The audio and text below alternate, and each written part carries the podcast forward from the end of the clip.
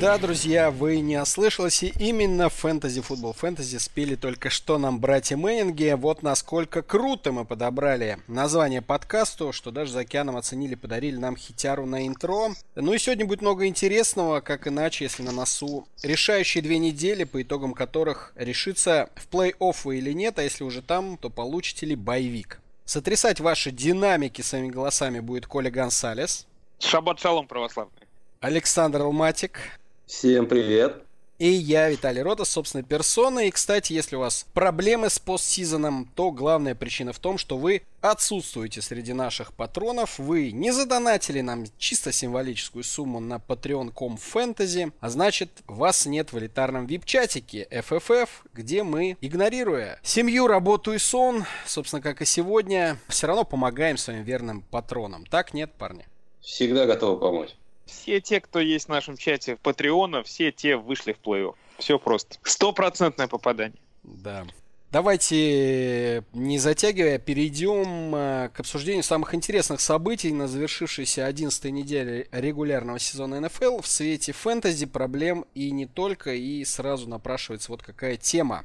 Провал Дэшона Уотсона. Что это, разовое явление или нет? Что случилось с нападением Хьюстона в матче с Балтимором?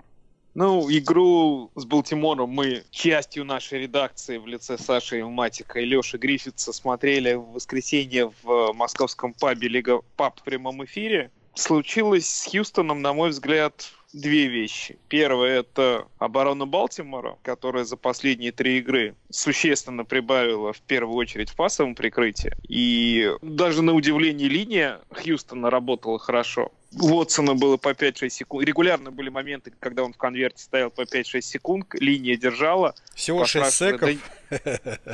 А там секи-то как раз были, потому что пасрашеры до него не успевали добраться, а никто не был открыт. Ну и в результате его сечили. С одной стороны. С другой стороны, Балтимор достаточно быстро повел в счете, очень уверенно себя чувствовал, и игра сложилась просто совсем не в том направлении. Поэтому, да, плохая игра Хьюстона, плохая игра Дэшона Уотсона, но мне все-таки кажется, что основная причина это не в том, что Дэшон провалился, а в том, что Хьюстон, как команда футбол, с обеих сторон мяча, сейчас значительно слабее Балтимора. Я, в принципе, с Колей согласен. Я еще в Лиге ПАП обратил внимание во второй четверти, потому что во второй половине матча, потому что там уже игры почти не было, на то, что если мы посмотрим на Хьюстон Билла Брайана, то в последнее время, как мне кажется, прогресса-то нет. Они там все пытаются, поднимают кого-то, отдают пики, как бы, но толку особо нет. Я вижу этот Хьюстон, вот он как был там год назад, он таким и остался. Команду на те 6 побед, которые у них есть сейчас, вытащил исключительно Дэшон Уотсон. Даже с хорошего, но среднего квотербека это будет команда уровня 3-9. Вот. Хорошо, но при этом команда и ростер у нее не такой плохой. Мне кажется, все дело больше в Билле Брайане и в его на игру сейчас, который часто очень странный. Здесь я не буду спорить, но с точки зрения таланта в ростере я не вижу там какого-то особого таланта. Защита просто слабая. Понятно, что там все держится с одной стороны на воте, с другой стороны вот уже из 4 последних сезонов 3 заканчивал в АР где-то в середине сезона, и понятно, что рассчитывать на него как на игрока, который проведет весь сезон, просто невозможно. К секондари там нет как класса, им забрасывают по 300-400 ярдов каждую игру. Пас-раша тоже нет. Про линию нападения всем давно известно. Да, они сейчас взяли этого текла из Майами приличного. Текл хороший, с одной стороны. С другой стороны, они теперь опять без первых 2 пиков в первом раунде 2 года подряд. Поэтому там безусловный талант на позиции квотербека. 1,5 хороших ресивера. Хопкинс и Фуллер, который половину сезона играет, половину не играет. Больше там особо ничего и нет. Коль, ну я тебе только замечу, что они первые очки пропустили в середине второй четверти, и по большому-то счету у Балтимора 1,5 четверти вообще ничего не получалось создавать. по сути, все свои секи и фамбл Дэшон сделал первую-вторую четверть, когда счет еще был там 0-0 или 0-7. Ну, в общем-то, вторая половина, она по большому счету никак не связана с первой. Если в первой части игры было равенство какое-то, ну, по крайней мере, в счете, то во второй просто все посыпалось, включая защиту. И вот у Дэшона 18 всего комплитов, это второй худший результат в сезоне, и 169 ярдов на пасе, третий худший результат, рейтинг 63 худший. И впервые в сезоне его усадили на лавку, у него 93% только снэпов. Я сначала подумал, что это действительно дело с секами, но потом заглянул в статистику и увидел, что, ну да, на первой неделе у него тоже было 6 секов, однако он 3 тачдауна бросил там по 300 ярдов. Я и не говорю, что дело в секах. Не-не, это я говорю, что дело в секах. Дело в том, что просто, объективно команда Хьюстон слабее команды Балтимор во всех компонентах игры. Вот и все. Ну, слушай, в том году у них тоже был точно такой же состав, если мы говорим про нападение, да? Я считаю, что здесь проблема в том, что в команде только один ресивер, это Дэндер Хопкинс. По сути, нету угрозы ни в середине, и ни в даунфилде, и ни на коротких передачах, потому что везде приходится работать Дэндер Хопкинс. Он один не может закрыть все маршруты. Ну, у них проблемы, да, у них очевидные проблемы с выносом. У них четвертый год нет раннинбека адекватного. Не-не, подожди, Коля, здесь еще такая вещь, что вот я вот каждый раз, когда смотрю за их раннинбеками, это просто ловлю фейспалмы от Билла Брайана, который вот его любимая фишка. Раннинбэк, там, Хайд, да, например, прорывается сквозь тени, зарабатывает 30 ярдов. Дальше, вместо того, чтобы ему дать отдохнуть и выпустить того же Дюку, он опять ставит Хайда, который, знаешь, сколько набирает в следующей попытке? -2. Ну, от -2 до 1 ярда. Это в лучшем случае. Человек, если пробежал 30 ярдов, и сбросил себе там несколько теклов, но он все равно на следующий плей сможет показать. А в других играх, в других матчах, где не было таких провалов в этом сезоне, там вынос прекрасно, что ли, работал? Не-не-не, я к тому, что это не только к игрокам вопрос, то вопрос тоже еще к плей-коллингу. Это вот на примере того, что вот неэффективности того же рана, который у них часто бывает. По сути, иногда мы сейчас все в кучу собрали, и конкретно все-таки причиной мы определить не можем. Мне кажется, просто причина в том, что команда слабая. Вот и все. И то, что они идут. Ну как они играли остальные-то матчи? Они сейчас... Ну а как они играли? Что, много побед? Ну да, ты вспомни, как они Окленд победили, когда... Они половину матчей выиграли на тоненького. Ну, камон. Если бы не Дэшон, который затаскивает их регулярно на протяжении 3 сезонов. Мы про Дэшона сейчас и говорим, что случилось с Дэшоном-то в этой игре. А как ты считаешь, что с ним случилось? Я вот пытаюсь с вами разобраться в этой проблеме. А мы сейчас свалились в обсуждение того, что Хьюстон дерьмовая команда.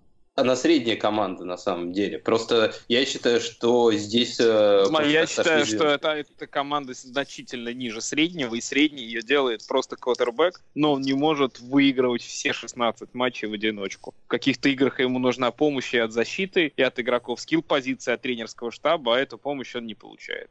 Ну, не знаю, однако за последние 4 года, если мы берем и этот сезон, они в 15-м были в плей-офф, в 16-м были... Ну, а скажем, в 18-м были, и в этом были. И в этом будут, и в этом втором раунде вылетят. Так же, как и всегда.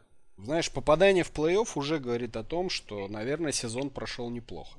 Когда ты каждый год попадаешь в плей-офф и ничего там показать не можешь, ну, не знаю. Нет, это уже может быть второй вопрос. Это, знаешь, можно про Энди Рида вспомнить, что он там все важные матчи заваливает. Но все равно ты, когда начинаешь сезон, у тебя задача, никто тебе не говорит, у тебя задача выиграть Супербол. Может, Билличик так только задачи такие ставит, не знаю, и то сомневаюсь. Все равно ставится задача выиграть там диф или там попасть в плей-офф. То есть шажками идут команды. Конечно, у Билличика-то вообще всегда самый важный следующий матч. Ну и вот. Поэтому я понимаю, что попасть в плей-офф это важно. Но вот они попадут в плей-офф, и они опять оттуда вылетят точно так же. Я не вижу у них шансов никаких почти против Канзаса, что против Патриотс, как и Балтимор сейчас показал, что их место вряд ли их ждет под солнцем в этом году.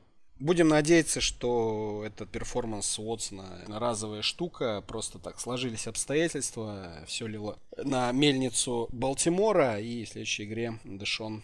А игра, кстати, у нас уже в четверг, да, с Индианаполис Колтс. На самом деле это важнейшая игра сезона для Хьюстона, да. Это дивизионная игра, и если они проигрывают, то я думаю, что даже о плей-офф им мечтать будет сложно. Ну, они еще поборются, безусловно, но ни в коем случае нельзя проигрывать. Но у них оставшийся календарь не такой сложный, так что, я думаю, в плей-офф-то им все равно они будут. Но если они, правда, этот матч проиграют, то они уже, по-моему, будут 3-2 у себя в дивизионе, а Кольс будут 4-0, там будет тяжело. А то вайлдкарт в AFC. Ну, хотя за вторую путевку они все равно смогут зацепиться, да. Ну, зато будет Дэшону что доказывать, и в том числе самому себе. Давайте мы тогда вот как раз-таки к Балтимору перейдем. 6 побед подряд. Ламар затмил всех квотербеков лиги на данный момент, включая Патрика Махомса. Кто-нибудь остановит этого черта черного или нет? Тут, это, наверное, скорее да. Надо на календарь Ravens смотреть, да? Вот кроме 49ers, что их ждет к концу сезона. Они играют на выезде с Рэмс на следующей неделе, потом дома с 49-ми и, опять же, дома против Стиллерс. Не знаю насчет Стиллерс, тем более, может быть, уже Балтимору ничего не нужно будет, тем более и у Стиллерс проблемы, да, с нападением, что там квотербэк будет показывать. Я думаю, что игра Балтимор-Питтсбург, независимо от проблем и нужности этой игры, это игры сами в себе, и там будет битва, там будет бойня. Ну и плюс, кстати, надо не забывать, сейчас Балтимор идет 8-2, у Нью-Ингланда 9-1, и Нью-Ингланд как-то все хуже и хуже выглядит сейчас. Так что у Балтимора есть реальный, мне кажется, шанс сейчас побороться за первый оверолл. 100%, я думаю, что команда думает про это, да, поэтому... Ну, то есть никто у нас Балтимор не победит. А вот второй под вопрос. Куча очков набрана, да, 40 сколько? Одно очко против Хьюстона, а ресиверы-то, собственно, ничем нас в фэнтези не порадовали. Что за интересная такая история с таким результативным нападением и, по сути, отсутствием пасовой игры, вот, нужной нам, да, где набираются ярды и тачдауны именно принимающим. Ну, зато они набираются тайтендами, зато Марк Инграм поймал 2 тачдауна на приеме. Что у нас здесь ресиверы? С ресиверами все очень просто. Достаточно ограниченный набор ресиверов у Ламара, который еще и очень оскуднел, потому что Маркис Браун, их пик первого раунда, никак от травмы отойти не может. Несколько игр пропустил, потом у него постоянно статус questionable, и пишут, что он не тренируется, выйдет или не выйдет на поле, решается на предматчевой разминке. Я, кстати, даже не помню, он, по-моему, он играл, да, наверное? Да, он играл, но он играл с Хьюстоном, 3-4 но очка набрал, да. Был ограничен и в снэпах, на поле его не было видно вообще. Проблема в том, что у Балтимора очень интересно выстроено нападение. То есть они играют в 3 тайтендов, которые у них появляются постоянно на поле. Из ресиверов вот есть Браун, который растягивает поле, который не играет, а кто там еще есть? Снит там, да, по-моему. Ну и там есть Вилли Снит, да, который свои 2-3 таргета за игру получает. Балтимор много играет в пас, но пасует не на ресиверов. Вот, собственно, и все. Я думаю, что проблема в первую очередь в Брауне. Если бы Маркис Браун был бы полностью здоров и готов, то он бы получал существенную долю в этом нападении, а просто из-за травм такого человека в команде нет. Да, здесь в основном, если идет через пас, то в основном через Эндрюса. Много на раннинг-бэков, поэтому, мне кажется, просто у них так все построено. Да и бросать там особо не на кого. Сет Робертс, Ури Снит, Майлз Бойкин – это не того уровня. Люди, плеймейкеры, которые могут что-то сделать. Я согласен с Колем, без Маркиса Брауна тут смотреть как бы и не на кого. Окей, половим рыбку в мутной воде еще одной команде. В Вашингтоне они проиграли, но тем не менее... Безнадежен ли Дуэйн Хаскинс в плане фэнтези в этом сезоне? И достойно ли Дэриус Гайс, раннинбэк, вернувшись на поле, и Терри Маклорин старта в плей-офф? У меня в одной лиге 3 игрока из Чарджерс, 2 из Аризоны и 1, по-моему, и 2 из Нью-Йорк Джайантс. Так что один из моих квотеров это Филип Риверс, так что мне придется ставить Хаскинса на этой неделе. Но Вашингтон очень сложная команда в плане того, что непонятно, чего эта команда хочет на поле. Потому что если смотреть чисто на Хаскинса, да, то его, например, тот же Эйдот, как бы с каждой игрой он все растет. У него за последние 3 игры он вначале был 3 ярда, потом 6, теперь 7. Комплиты, проценты же у него были 60, 69, 77. То есть, как бы, он все лучше и лучше становится, его игра. Но сам тренерский штаб вот, мне вот здесь больше не нравится, потому что от него здесь можно каждую игру что угодно ожидать. Вот яркий пример, который хочу привести, например, по их раннинбэкам, что для меня вообще как-то очень выглядит странно. Гайс, да, в этой игре выглядел неплохо. С одной стороны, он занес тачдаун, 7 выносов на 24 ярда, 2 таргета, 1 прием на 45 ярдов. В принципе, ну, неплохие такие показатели. Сыграл как бы всего 29% снэпов. Эдрин Питерсон сыграл 25% снэпов и в четвертой четверти вообще не выходил. При этом больше всех на поле и всех раннинбэков почему-то был Вендел Смолл. У него 46% снэпов, он находился на поле. Ни одного выноса и всего лишь 3 таргета, 1 ресепшн, 11 ярдов. Что он делал на поле, я, честно говоря, не очень понимаю. Может, он фуллбэком работал?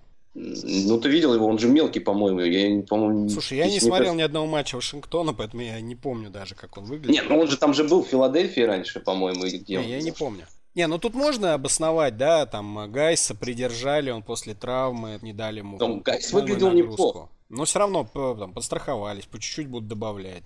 Питерсон, может быть, уже и не может, или уже и не хотят его выпускать на поле. Ну... Тут вот я и говорю, то, что здесь не угадаешь, что тренерский штаб дальше может отколоть. Поэтому, например, с выходом Хаскинса Маклорин начал проседать. Но при этом на прошлой неделе резко возрос юзач использования Хармана. У него 92% снэпов, из которых он 93% бегал маршруты. Поэтому что будет на следующей неделе, здесь, мне кажется, тяжело предсказать. Но, в общем, если так смотреть на Вашингтон, мне нравится как бы ситуация более-менее с Гайсом, если как бы только не тренерский штаб не начнет его беречь просто в конце сезона. Я посмотрел, кстати, расписание и на плей-офф, да, 14-15-16, у них и для ресиверов, и для раннинбеков 13-е по сложности расписание. У меня вот лично все очень просто. У меня ни в одной лиге нет ни одного игрока Вашингтона. Я их никого на вейвере не подбирал, не подбираю, подбирать не планирую. Мы же не про себя обсуждаем, да, все-таки? Нет, я про то, что говорить... Ну, мне кажется, что любой игрок скилл-позиции из топ-3, из ботом-3 нападения лиги с самым слабым квотербеком-новичком, который абсолютно не готов к НФЛ, к ужасной линии, к ограниченным бегущим. Ну, зачем вам эти проблемы? Просто зачем? Я уверен, что на вейвере даже сейчас вы легко найдете... Про Хаскинса вообще говорить бессмысленно. Ресиверы сильнее, чем Маклорин. И апсайднее, чем Маклорин. Гайс единственный игрок, наверное, который может какой-то апсайд нести, но все равно повторюсь, что для меня бегущие всегда это производная от силы нападения команды. Если нападение слабое, если квотер не умеет набирать достаточное количество ярдов, если он регулярно не приводит свое нападение в редзону и не дает шанс раннинбеку занести тачдаун с короткого поля, смысла в этом раннинбеке нет. То есть весь его набор очков зависит от того, вот сделает он этот вынос на 40-50 ярдов или ну да, вот это вещь спорадическая. И особенно в фэнтези-плей-офф рисковать такими игроками, ну, я их стараюсь избегать. В отличие от Балтимора, атака Чифс больше не выглядит огненной, и мы уже так особо Махомса и не вспоминаем. Что у нас, Патрик, все, и почему нападение сжалось до одного тачдауна за матч? Ну, у меня есть несколько мыслей на этот счет. Во-первых, ну, не надо забывать про матчап. Не, ну я не беру только Чарджерс, кстати, Коль. Ведь, Ну, смотри, а здесь, если не брать только Чарджерс, до этого Махомс был либо сломанный, либо вот он только вышел после травмы, сыграл с Теннесси, ну, набрал приличное количество очков, потом был боевик у него, вот сейчас они вышли... А нет, боевика у них не было, это я вру, у них боевик будет на этой неделе.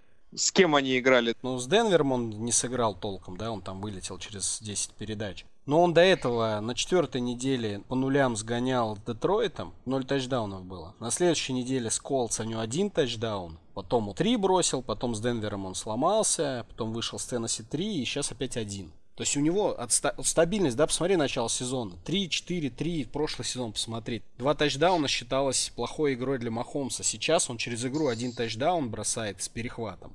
Ну, его цифры немножко спустились с небес на землю, он вернулся к средним показателям, потому что ту статистику, которую он показывал в прошлом году, она была абсолютно космическая, и держать такой уровень на протяжении 2 сезонов было сложно. Махомс играет хуже все нападение Канзаса, опять же, проблемы такие же, как в среднем по лиге. Хуже играет линия, без Ханта, без Ханта отсутствует вынос. Защита стала хуже. Там у них все стало хуже. Защита стала настолько хуже, что большинство команд убивает Канзас выносом, и за счет этого нападение Канзаса, в свою очередь, очень мало времени на поле проводит. И меньше возможности набирать очков. То есть, например, вот в игре с Индианаполисом нападение Индии было на поле 38 минут. То есть нападение Махомса было на поле, соответственно, 22 минуты. Это на 30% меньше.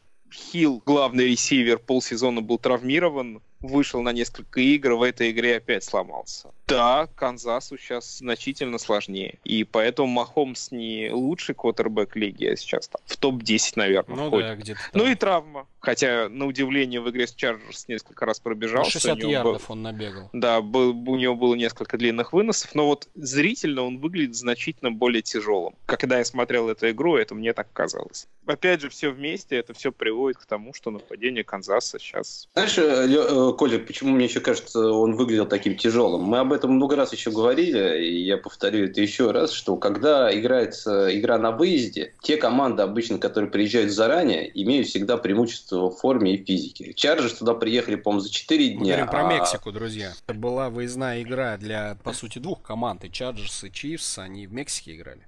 Ну, да. Там, на самом деле, стадион очень интересный. Стадион расположен в высокогорье, на 1500 фунтов выше стадион, чем стадион в Денвере, самый высокий стадион в Америке. И это означает значительно меньшее количество кислорода, и комментаторы во время матча неоднократно про это напоминали и много раз показывали, как игроки в перерывах сидят в кислородных масках, дышат.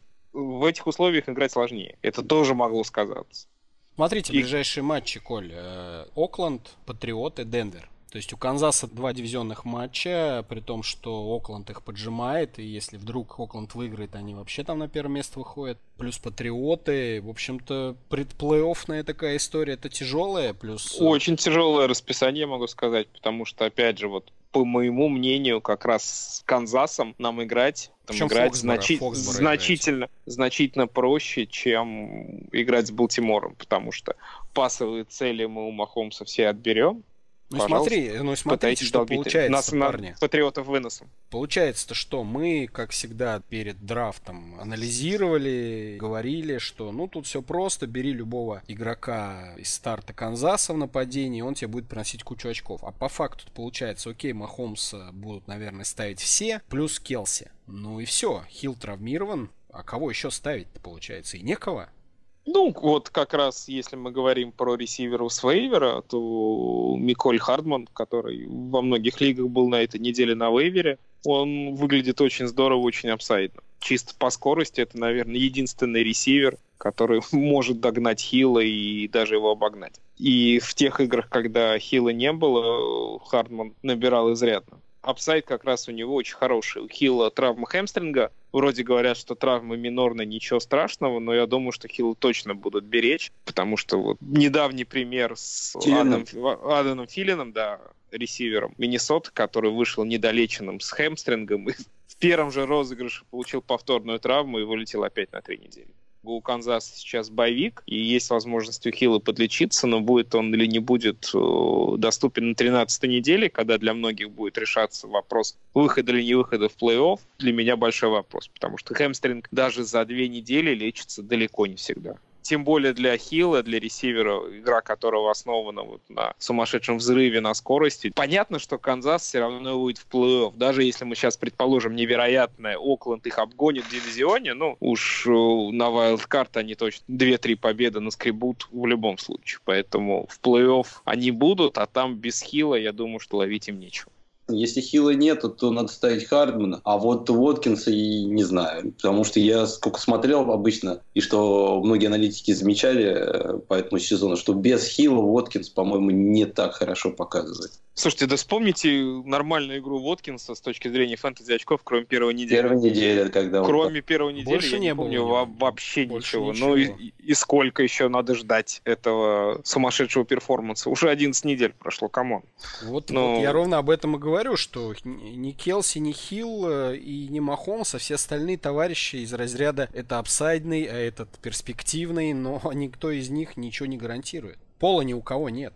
Нету. А людям в плей-офф пробиваться, а ты им предлагаешь Хардмана ставить. Но Хардмана я вставлю. Вставил бы. Вот у меня, если например, у меня в одной лиге сейчас Жужу, скорее всего, играть не будет на 99%. И у меня Хардман на лавке, я буду ставить... А, хотя как я его буду ставить, когда уж точно боевик, Канзас да. Уже боевик, да. Не буду ставить Хардмана, значит. Не ставьте Хардмана, у него боевик. А так бы поставил. Какой дьявольский план не удался. Обидно. Ну и давайте тогда плавно к нашей традиционной рубрике, называющейся «Новости и травмы». В последнее время мы говорим здесь о повреждениях и о том, как они повлияют на фэнтези перспективы ваших топчиков и других бастов. Ну и Тарик Хилл, про который мы уже говорили, да, задняя поверхность. Там сегодня или завтра мы МРТ должны были сделать, чтобы определить всю серьезность. Но в любом случае у них боевик, так что это нам сейчас не важно. Ты говорил про Джу-Джу Смит-Шустера, туда же Диона Джонсона, да, добавим. У них протоколы на сотрясение. У Шустера еще и колено. Ну да, ну в общем, кто там ловить мяч будет? Можно я досрочный ответ? Давай. Ловить мяч в Стиллерс будет Джейлен Самуэльс. Которого ты не поставишь. Которого я, конечно, поставлю, потому что и Джеймс Коннор, я думаю, что процентов на 99 играть не будет, и свои 15 таргетов, особенно ну, то есть с PPR скоринге, да. Вашингтон, Холтон, что мы делаем с этими товарищами? Ну, смотрите, в Питтсбурге, мне кажется, ситуация достаточно простая. Бенглс, у них дырявая, конечно, защита. Если помню первую игру, мы смогли обыграть, только в основном очень много делали всяких там странных свипов и всяких плеев, которые нам позволили играть. Много бросали на раннеров, так что я думаю, конечно, Самуэльс много будет набирать. Но три игрока, которых можно будет в этой игре положиться, только, я думаю, это Джеймс Вашингтон, это Джеймс Самуэльс и Винс Макдональдс. Это единственные три игрока, которых можно реально рассматривать на того, чтобы ставить старт. Той ситуации, которая сейчас есть в Питтсбурге. Дальше будет зависеть все уже от того, сможет ли Дионте и Джу-Джу сыграть. Поправлю Сашу, я бы не стал полагаться, на самом деле, ни на одного из этих игроков. То есть, да, рассматривать старт можно троих, но... Конечно, нападение Питтсбурга сейчас это не супер какое-то нападение, как ты говорил, как бы из домных таких нападений брать, конечно, всех троих не надо. Но если вдруг что-то, как бы эти три человека, в принципе, их можно рассматривать из Питтсбурга. Остальных, как вот Виталий говорит, например, Холтона, я бы даже не стал рассматривать. Потому ты понимаешь, что это не лежат люди на вейвере и ждут нашего подкаста, да? А там все... Ну, я Вашингтона, кстати, поднял на эту неделю. Ну, не знаю, кого ты там поднял. В нормальных лигах нету ни Вашингтона, ни Джайлена Самуэлса. И поэтому говорить, что надо их ставить, я думаю, и без тебя прекрасно люди знают, что их надо ставить.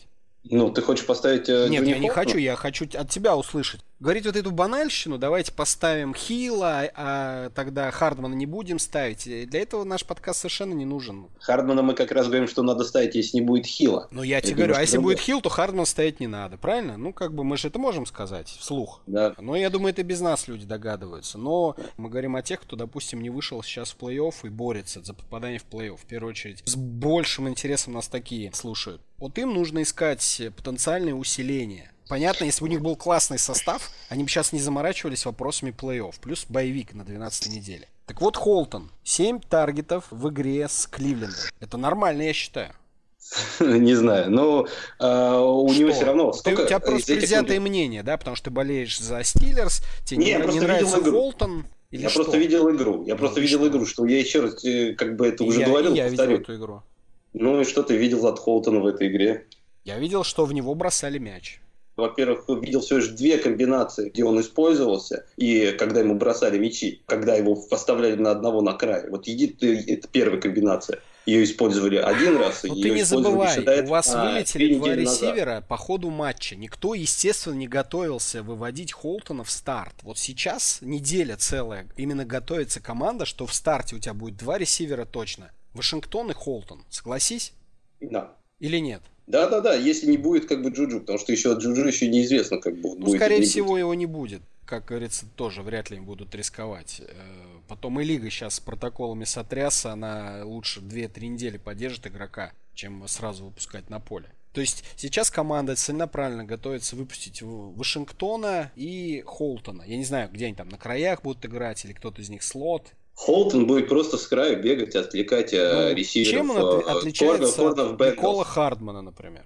тем, что в него бросать особо не будут в этой игре. Почему? Будут, я говорю, ну, потому что если ты посмотришь еще нашу первую игру с Бенгалс, мы в основном бросали на раннинбеков и использовали всякие свип-моушены, как бы, когда мы больше как бы всяких трикплеев использовали, движения, скринов.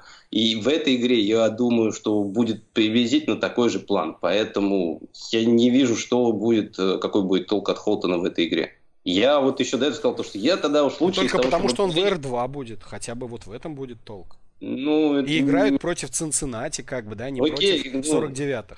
Балаш — это РБ-1 был, Брайан Хилл, РБ-1 Атланты, и что, как бы, это дало кому-то что-то, какую-то пользу в фэнтези? Вот то, что мы до этого говорили, я лучше тогда уж, правда, рискну с Маклорином или там с тем же Хармоном, чем буду просто так пихать Холтона в старт. Там хотя бы я вижу, что есть прогресс у квотера, и у этих игроков юзач как бы становится больше. Здесь я вижу, я знаю, что этот человек, как бы, растут руки из одного места, это первое. Во-вторых, он, скорее всего, будет использоваться всего лишь как бегунок, который будет стретчить чужую защиту. И, в-третьих, вся игра будет строиться в основном вокруг раннеров, ну, и на коротких пасах. Поэтому, ну, я не вижу, какой плюс, апсайд может быть здесь у этого игрока.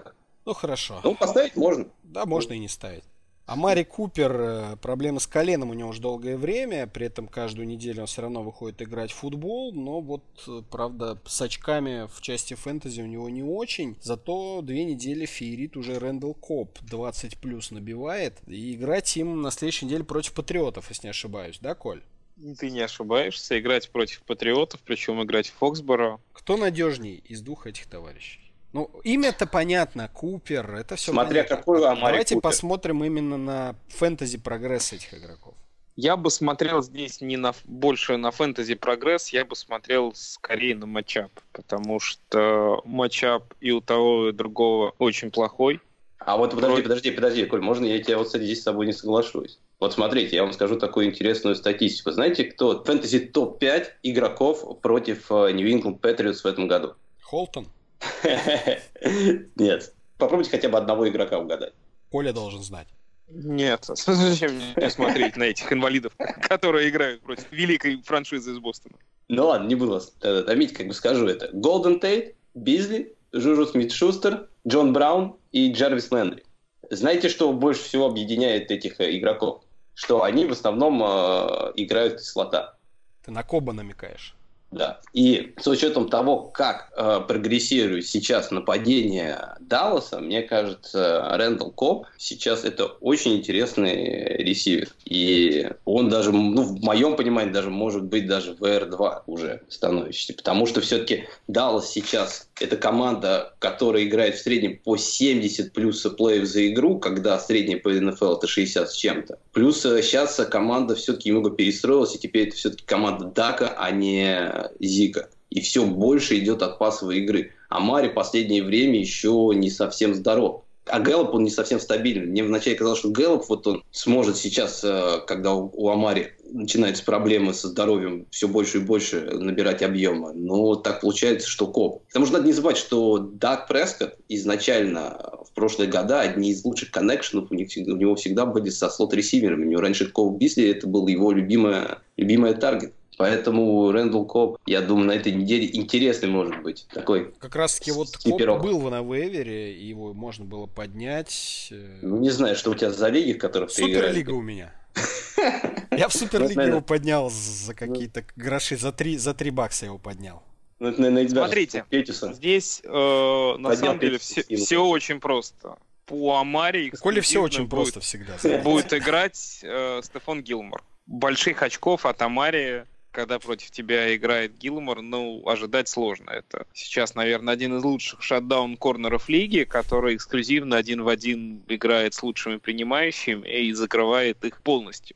Саш, тех ресиверов, которые ты перечислял, 4 из 5 из них — это слот-ресиверы. Это абсолютно не случайно, это именно та позиция, которая хоть как-то позволяет командам наладить пассовую игру против Патриотов. И несмотря на то, что у нас там в слоте играет тоже очень неплохой Коннор Джейси Джексон, но он, конечно, дает против себя набирать чуть больше, чем Стефон Гилмор. Опять же, сажать Амари на лавку, боясь матчапа против патриотов, это можно выстрелить самому себе в ногу, просто потому что талант игрока все равно перевешивает любой матчап. Я говорил про это и буду говорить. Но с точки зрения рэнкингов, конечно, Амари сейчас выглядит значительно хуже, чем в любом другом матче. И если бы он играл не против патриотов, это был бы 100% ВР-1. Против Гилмора это, на мой взгляд, низкий ВР-2. А Коп свои 4-5 передач на 60-70 ярдов, я думаю, что выловит в любом случае. Коль, то есть я к чему? Вот в этом конкретно этом матче вот эти два ресивера, они выровнялись по потенциалу набора очков? Да. Оба они — это низкий ВР-2. И это, опять же, к тому вопросу про ресиверов с вейвера, который мы обсуждали, Коп во многих лигах был доступен, если не на этой неделе, то на прошлой неделе точно. И это вариант значительно интереснее того, чем ставить ресиверов Питтсбурга или ставить ресиверов Вашингтона. Да.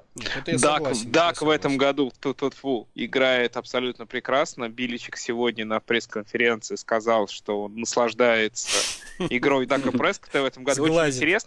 Очень интересно, потому что это первый квотербэк, которого Билл открыто похвалил на пресс-конференции. Он даже про Ламара таких теплых слов не говорил. Мне кажется, про Патрика он что-то такое же тоже говорил, Махомс, в том сезоне. Не, я говорю про этот год. Понял. Я просто уточню для коллег, почему мы обсуждаем и такие команды, как Вашингтон и Стиллерс, и вот их ресиверов. Просто разные ситуации в разных лигах. На вейвере может лежать либо одинокий Холтон, либо еще кто-нибудь, и человеку просто кого-то надо ставить, и он ищет, за что зацепиться. Это же не от хорошей жизни мы их обсуждаем, понимаете? Согласен. Знаешь, я вспомнил просто, когда ты говорил вот это про Холтона одинокого, я вспомнил сразу песню. Одинокий Холтон на карнизе за окном смотрит на меня, стучится в дом. А вот когда этот одинокий Холтон, когда Дэриус Слейтон поймает вам 2 тачдауна и сделает 30 очков, вот вы тогда запоете по-другому. Если так будет, можете смело говорить, какие мудаки сидят в подкасте «Фэнтези, футбол, фэнтези». Кроме Ротаса. Намного лучше разбираюсь в фэнтези, чем эти дурацкие ведущие. Хорошо. А вот мне интересно, мы вот говорили про Питтсбург, такие Вашингтон, такие плохие команды. Почему мы никогда не говорим про Денвер? Мне вот интересно немного ситуации тоже в Денвере. Мне никто не травмируется, у меня все хорошо. Но при этом много изменений. Ушел Сандерс, и казалось бы, что... понятное дело, Саттон, и это теперь ВР-1, но Хэмилтон как не взлетал, так и не взлетает. Тим Патрик, Коль, помнишь, я тебе еще в том году говорил, возьми Тим Патрика. Да, Тим Патрик это на этой неделе какой-то странный перформанс выдал. На него, по-моему, у него было 8 таргетов, он второй после Саттона, точнее, третий после Фанта и Саттона, по-моему, был в команде. И у него большое 83% снэпов. Я тебе как болельщик Денвера могу сказать, учитывая проблемы команды с квотербеками, там сейчас играет непонятный бэкапов по фамилии Аллен. Непонятный... А прям непонятный такой? Мне кажется, что он выглядит-то неплохо и выглядит лучше, чем Флака. Нет, он лучше выглядит, чем Флака, я, допустим, не спорю, но, опять же, тот факт, что его скоро уберут и поставят Лока до конца сезона, понимаешь, поэтому что там, на что рассчитывает Денвер, готовит там геймпланы, насколько эти ресиверы, которым сейчас кидает Аллен, будут задействованы в игре с Локом, никто ничего не знает. Хорошо, ты хочешь сказать, что ты готов был бы поставить в старт скорее Холтона, чем Тим Патрика? Да. Вот и я лично в Денвере вообще не рассматриваю ни одну позицию, кроме Саттона. Ни раннинбеков, ни тайтендеров, ни фантербеков. Нет. Он 2 игры только сыграл. 3. Вот как ушел Сандерс, у него, по-моему, как раз резко выросло использование. В очках-то у него не сильно выросло это все. Бросают же на него, значит, шанс у него всегда в каждой игре почти есть. Только он по сути, он копия Иброна, которого как бы руки из одного места растут. Он открывается, он здоровый. Зачем мне такого ставить? Холтон не лучше, он такой же. Не знаю. Единственное, что я понял, что на этой неделе, что с выходом Аллена можно забыть про Ройса Фримена в более глубоких лигах и только сконцентрироваться на Линсе, потому что, я как понимаю, пасовые комбинации на раннинбеков с Алленом, не знаю, либо он не знает их, не умеет бросать, но их все меньше и меньше становится. Умеет бросать бомбы. Вот то, что он умеет, так это забрасывать мячи. А у нас есть Супер Сатан, который потенциальный топ-рес лиги будущий. Вы видели, что он творил в этой игре? Он же раннинбэком побыл, и квотербэком побыл, и такие бомбы ловил. Это вообще фантастика какая-то. Я многим говорю, и там улыбаются люди. Вот это один из лучших матчей Денвера был, на самом деле, за последние пару лет. Вот первая половина. Нет, ну, а что говорить, вести 20-0 на выезде в Миннеаполисе после первой половины, это круто. И если бы не абсолютно ужасный плей-коллинг на самом последнем драйве, в последнюю минуту, вы затащить могли эту игру. Mm-hmm.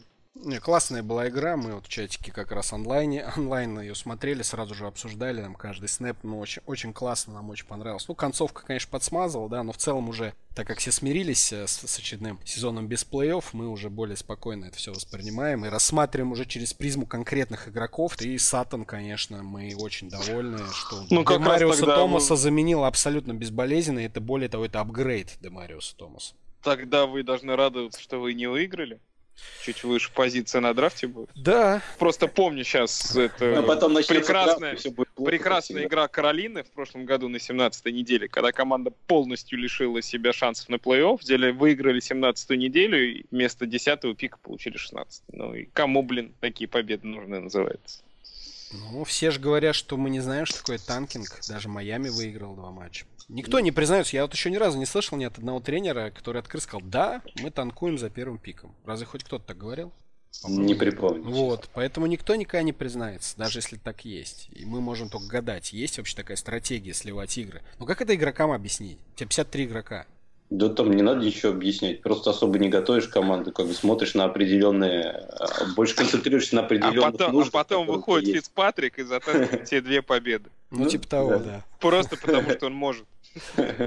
Ладно, так, поехали от Денверов и от Рэндалов Кобов к Супер Цинциннати. Там Голден Тейт с травмой шеи и головы, но учитывая, что там Райан Финли, непонятно, что делает под центром. Там проблемы не только с Тейтом, но и с Тайлером Бойдом, который вообще превратился в ноль в этом сезоне. И вы в курсе, что он первый среди таких же бедолаг ресивер, который получил 94 таргета и при этом... Слушай, если бы он получил 94 таргета, он был бы вообще в таком порядке. Да-да, 94 таргета и 1 тачдаун. В общем, он лидер вот по этому показателю, по максимальному количеству таргетов с минимальным количеством тачдаунов. Знаете, кто второй? Диджей Мур. А третий Одел Бекхэм. 89 таргетов, 1 тачдаун. Вот такая вот компания у Тайлера Бойда. Печально, видимо, тут надо смотреть еще как бы на Yard After Catch, как бы, какой у них еще получается тоже. Как бы. Но мне, честно говоря, немного тоже странно, что у Бойда в последнее время так все резко стало плохо. Так там квотербека убрали, и поэтому. Вот там как раз очень похоже на слив сезона. Мэтью Стефорд может пропустить теперь до 6 недель. Ну, собственно, то, о чем мы с вами говорили на прошлом подкасте. Писали, что недельку-две. Ну, сразу мы сказали, что если там отросток позвоночника сломан, это как с Тони Рома, это полсезона надо сидеть, чтобы восстановиться. Но, к удивлению, Джефф Дрискелл выдал приличный матч. Единственный вопрос, сможет ли он грузить 2 ресиверов. И Джонса и Галладея. Либо тут рулетка. В один матч один получает все, в другой матч другой. Мне Дрискелл очень понравился. Мне кажется, что нет смысла торопить пока Стефорда, если Дрискелл также будет продолжать играть. Мне он чем-то напоминает Джоша Аллена, ну, попроще такого, поменьше, как бы, и еще менее точного, и с рукой послабее. Но вот такого же РПОшного квотера, где он в этом матче набрал там сколько? Под 80, по-моему, ярдов ногами и 1 тачдаун занес. В принципе, вот эта игра, которая вкупе с тем же Бо Скербу, который, в принципе, неплохо выглядел, она, мне кажется, дает Детройту какой-то хотя бы план на игру и возможность даже как бы некоторые игры выиграть. Вот на этой неделе еще они играют, по-моему, с Вашингтоном. Мне кажется, Дрискелл это не такой уж плохой вариант, как Уотер на стримингах. Ну, ты хочешь сказать, что он загрузит 2 ресов? Вот в этот раз Голодей на голодном пайке. Голодей... он все получил. Всегда будет, скорее всего, больше всего получать Джонс. Голодей, он будет получать только в основном бомбы. И это вот у него так и было в последнем же несколько...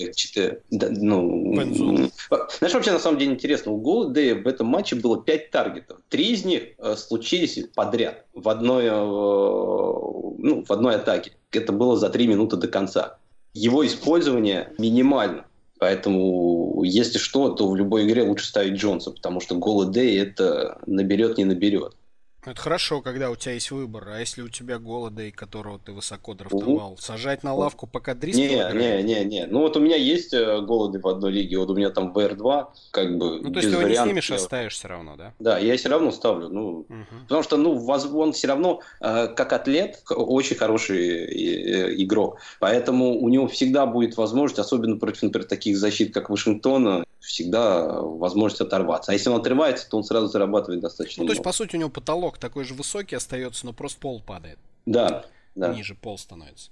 Хорошо. Брэндин Кукс может вернуться к 12-й неделе после сотрясения. Вопрос-то один. Ставить ли его в старт или нет с учетом такой игры Джареда Гоффа и риска повторного сотрясения? Ну, если Вудс будет, не знаю, Кукса я бы... Ну, все равно его тоже не поставить, мне кажется, нельзя. Почему? Ну, ты видел, как Гофф играет? Почему его нельзя не поставить? Я бы вот, например, не рискнул его ставить. Ну, потому что это то же самое, что и с голодеем. А ты один пас проходит, и ты там очков 14 сразу зарабатываешь. Саш, ну вот здесь я с тобой прям поспорю. Открой статистику Кукс за последние 16 игр. Там нет ничего вообще. Голодей набирает, да. Он в каких-то играх может набирать чуть больше, чуть меньше, но это очень хороший, качественный VR2 с апсайдом на VR1. А Кукс весь этот сезон — это боль, слезы, огорчение. Вот и все. Я знаю.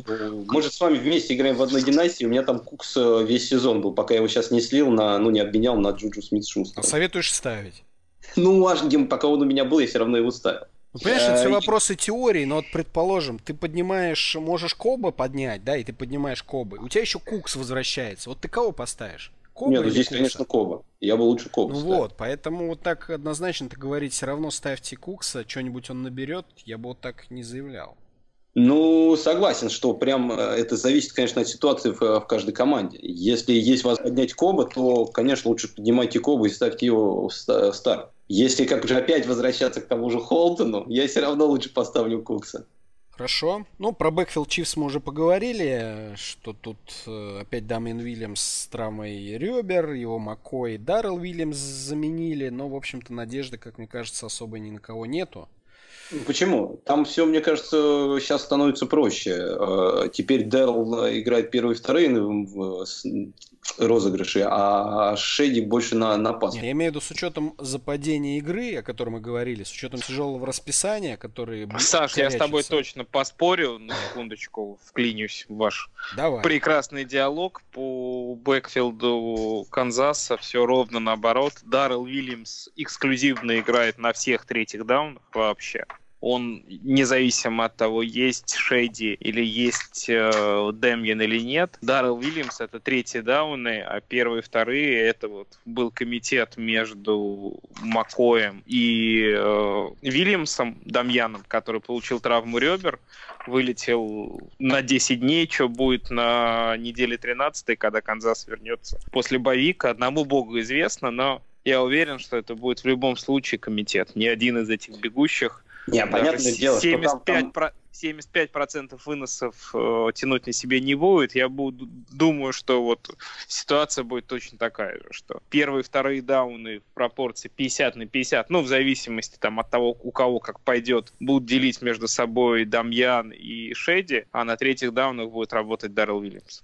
Если это изначально было, я тебе говорю просто, что было больше в этой игре, что в этой игре больше всех таргетов из всех раннинбэков было у Шеди Маккоя, и меньше всего процент выноса был у него. Поэтому то, что там будет комитет, и что я не удивлюсь, если к нему еще подключат Дарвина Томпсона в игре, я вот совершенно не удивлюсь. И то, что там не будет ни одного раннера, который будет забирать большее количество снэпов, это тоже я согласен. Но вот если так, вот что было в последней игре с Чарджерс... в последней игре было так, а в предпоследней игре Дамьян работал эксклюзивно. А еще 3 недели назад все выносил Маккой. Согласен, это угадайка. В Канзасе, бэкфилд Канзаса — это угадайка. И вот от чего отталкиваться здесь, от игры, которая была на прошлой неделе, там 2-3 недели назад, я не знаю тоже. И даже если смотреть, исходить от матчапов, там тоже я боюсь, что нам не угадать, кто в какой неделе там будет набирать очки. Поэтому лучше его тоже, конечно, было обходить стороной. Но, если честно говоря, все равно из них выбирать, то, наверное, все-таки Шейди выглядит поинтереснее. Если на него хотя бы так же будут бросать, как в матчах с Чарджерс, хотя бы там 4 ресепшена, и это уже неплохо. Да. Потому что есть и раннинбеки, и похоже. Не знаю, я бы избегал эту компанию. Как казалось, что вот где-где, а вот у них-то проверено. У нас, кстати, история. Много таких, да, команд. И Аризону возьмите. Когда ты перед сезоном знаешь, что тут был кау, да, а по факту все в комитет превращается с непонятными ротациями. Ну, понятными, но непредсказуемыми. И здесь такая же история. Согласен. Но если выбирать, кого поставить на флекс, Даррелла, Шейди или Холтон, то Холтон будет моим последним вариантом. Дэриус Гайс. Не, Дэриус Гайс мне нравится. Ты бы предпочел комитету Канзаса Дэриуса Гайса? Конечно, я бы на самом деле даже Босс Карба предпочел. Босс Карба это вообще отдельная история, да. Ладно, Стерлинг Шепард, сотрясение, вернулся к тренировкам, говорят, полноценные проводят практики, а ведь шла речь даже про завершение карьеры, и поэтому, возможно, его поскидывали, и, возможно, даже есть еще на вейвере, посмотрите. Вопрос-то вот в чем. Если он будет играть, сохраняется ли ценность в Дариусе Слейтоне, особенно если Энграм с повреждением ноги не сыграет на 12-й неделе? Я думаю, что да. Я думаю, что Слейтон, в основном, конечно, видел больше цифры и нарезки игр Giants в последнее время, но мне кажется, что Слейтон им придает больше вот такой вертикальности. Он лучше бегает... и растягивает оборону соперников, потому что Шепард, Тейт, они немного однотипные игроки. Плюс Шепард еще нестабилен. Сотрясение такая вещь, в любой момент, в любой контакт. И ну да, он 2 недели назад тоже был готов, да, оделся, а да. Потом сказали, он не выйдет на матч, у него повторные, да, там какие-то непонятные головой. Ну и, между прочим, Шепард до сих пор находится в протоколе, из протокола не исключен, хотя он 3 недели тренируется на полную с командой, поэтому пообещали, что в конце недели якобы его выведут из протокола. Ну, посмотрим. Ну, то есть Слейтон пока вариант, да? Не скидывать, да, держать. Скидывать его точно не надо, нужно посмотреть. Ну, то есть я к чему? Вот, допустим, Энграм, похоже, точно не играет. А Энграм — это одна из таких значимых пасовых опций у гигантов. И даже если Шепард вернется и есть Тейт, то, мне кажется, как третий ресивер Слейтон на поле все равно будет достаточно много времени проводить. Конечно, вопрос загрузки, вопрос объема, но мы видели по прошлой игре, да, что он тачдауны зарабатывал. Да-да-да, поэтому мне кажется, что сбрасывать... с кем гиганты играют на этой неделе, напомните, пожалуйста. Ну, ты такие вопросы задаешь. С Чикаго. Да, причем на выезде. Ну, вот и ответ. В таком матчапе бы поостерегся ставить любого ресивера. Giants, ну, может быть, за исключением Голдена Тейта и то, как такой низкий флекс в R3. Вот так все. Веришь в защиту Чикаго? Ну, а защита Чикаго-то играет все равно прилично. Да, они, конечно, не так исторически крутые, как в прошлом году, но, тем не менее, особо против них никто и не набирает. Ладно, давайте такую вот интересную тему. Про Брайана Хилла чуть-чуть поговорим. Он заменил на прошлой неделе Девонта Фримена, который отсутствовал с травмой ноги, но провалил почетную миссию, да еще и попутно наплевав на фэнтези игроков. Он написал в Твиттере, что я, конечно, извиняюсь перед вами, товарищи, кто играет в фэнтези, но мне лично вообще плевать, сколько я там ярдов набрал. Как вы к этому относитесь? Как фэнтези игроки? Я к этому отношусь очень просто. Чувак грамотно хайпанул, потому что это, наверное, была у него первая и последняя возможность, когда о нем так много говорили, и он грамотно воспользовался этим моментом и вот включил свою фамилию в новостную повестку еще и в фэнтези-комьюнити. То, что ему не все равно, это 100%. Все равно все игроки за своей статистикой следят внимательно и очень переживают. Ничем другим, кроме как хайпом, объяснить я это не могу. Но... Не, он не говорил, что он все равно... Коля, он, извините, перебил, сказал, что ему не все равно его цифры, он сказал, что ему все равно, что кто-то поставил состав и проиграл. Да, ему то, что ему важны цифры, а ему просто не важно, что кто-то проиграл. Да, он именно на фэнтези ему плевать, он сказал. Да. Ну, в принципе, он просто так потроллил немножко фэнтези-комьюнити, которое сразу на него набросилось. Ну, так фэнтези-комьюнити, друзья, смотрите, доход от НФЛ почти 9 миллиардов, а доход от фэнтези-футбола 7 миллиардов. Как вам? Все правильно делает Брайан Хилл. Молодец. Да, я тоже. Он просто хайп ловит. Даже ночью в Москве его вот эту выходку ужасную мы обсуждаем. Ужасную, вот ты правильно сказал. И причем обсуждаем больше, чем его игра. А игра, его использование было не такое... Ну, смотри, здесь так получается, опять же, у него возможность была, как бы его сделали первым раннером, ему дали объем. Он играл 60% снэпов, у него было 58% выносов, 47% маршрутов к дропбэкам. И это очень хороший показатель, это почти цифры для РБ-1. На следующей неделе как раз они играют с Тампой и потом снова Марлиан. Здесь проблема Хилла больше кроется, что он сейчас играл с Каролиной и не смог даже ей против нее показать какие-то цифры. А дальше у него будет Тампа и Новый Орлеан. Команды, которые одни из лучших против раннинбеков. Так что здесь даже то, что у него будет объем, не факт, что это ему что-то даст. Да не, мы его уже прокляли заочно. Это вообще человек, которого мы сотрем из наших ростеров и сбросим на вейвер. И чтобы он никто не подбирал. Ну, я вот еще думаю. Вот смотрите, вопрос. Кого вы поставили бы на флекс? Майлса Сандерса против Патриотов или Брайана Хилла против Тампы? Я бы Дэриуса Гайса поставил. Понятно. Либо Холтона. Джонни Холтона, конечно. Так что подумай как следует. Да, посмотри еще. Не, ну на самом деле Коля прав. Вот без фэнтези никто бы не знал о таком человеке, как Брайан Хилл. Кто это такой вообще? Поэтому его неуважение к фэнтези-комьюнити, с помощью которого рынок США зарабатывает примерно такие же деньги, как Национальная футбольная лига, это просто либо он глупый человек. Я, честно говоря, не верю, что это такой продуманный хайп. Мне кажется, он просто глупый негр. Сейчас ему объяснят, и я думаю, он вскоре изменит свое мнение и напишет другой твит. Если он станет каким-нибудь релевантным игроком, тогда он изменит свое мнение. Пока он так просто как бы нерелевантный игрок, наоборот, мне кажется, это ему только в плюс идет. Ну, неважно, давай дальше. Да, Джордж Киттл, колено-лодыжка, близко к возвращению на поле, но пока не ясно, не знаю, есть какие-то новости или нет. Сыграет он на 12-й неделе. Есть новость, что в среду ни он, ни Сандерс не тренировались. Вот, соответственно, вопрос актуален. Росс Дуили... Говорили мы о нем, помнишь, в нашем вип-чатике. 2 тачдауна, однако. Я бы все-таки постерегся его ставить, потому что эти 2 тачдауна он заработал против Аризоны, а против Аризоны на позиции тайтенда даже мы бы с вами по тачдауну поймали. Даже Ховард поймал тачдаун. Да, поэтому Холтон. Мне кажется, что все-таки есть варианты чуть более интересные на позиции тайтендов. Тот же Джакоб Холлистер из Сиэтла. Но Фант мне нравится больше, потому что, по крайней мере, Фант набирает 3 игры подряд, а Дуили у него было... Китл же пропускает у нас 2 недели, да? И вот до этого в предыдущем матчапе против Сиэтла ничего вообще этот Дуили не показал, никаких очков не набрал. Ну, пока он притирался. Но ты же знаешь прекрасно, что плейбук 49-х отлично заточен под тайтендов. Соответственно, кто-то должен хотя бы по роли на поле, да, не по тому, как он, насколько он крут по скиллам, а по роли на поле занять место Китла. И вот, по-моему, Дуили отлично это сделал. Мне кажется, отличный матч провел Дибо Самуэль, которого понятно. Мы так скоро все хватили. Потому что 10 таргетов, 8 приемов, 134. Вам об одном говоришь, а вы все о своем. Ладно. Друзья, короче, если у вас есть Дуили, подумайте, может быть, вам его поставить. Ну, либо Холтона. Ну и Тайлер Локет нас последний. Обещает и грозится выйти он на 12-й неделе. Джейкоб Холлистер, масс-старт или нет? А и второе, держателя Гордона в ростере.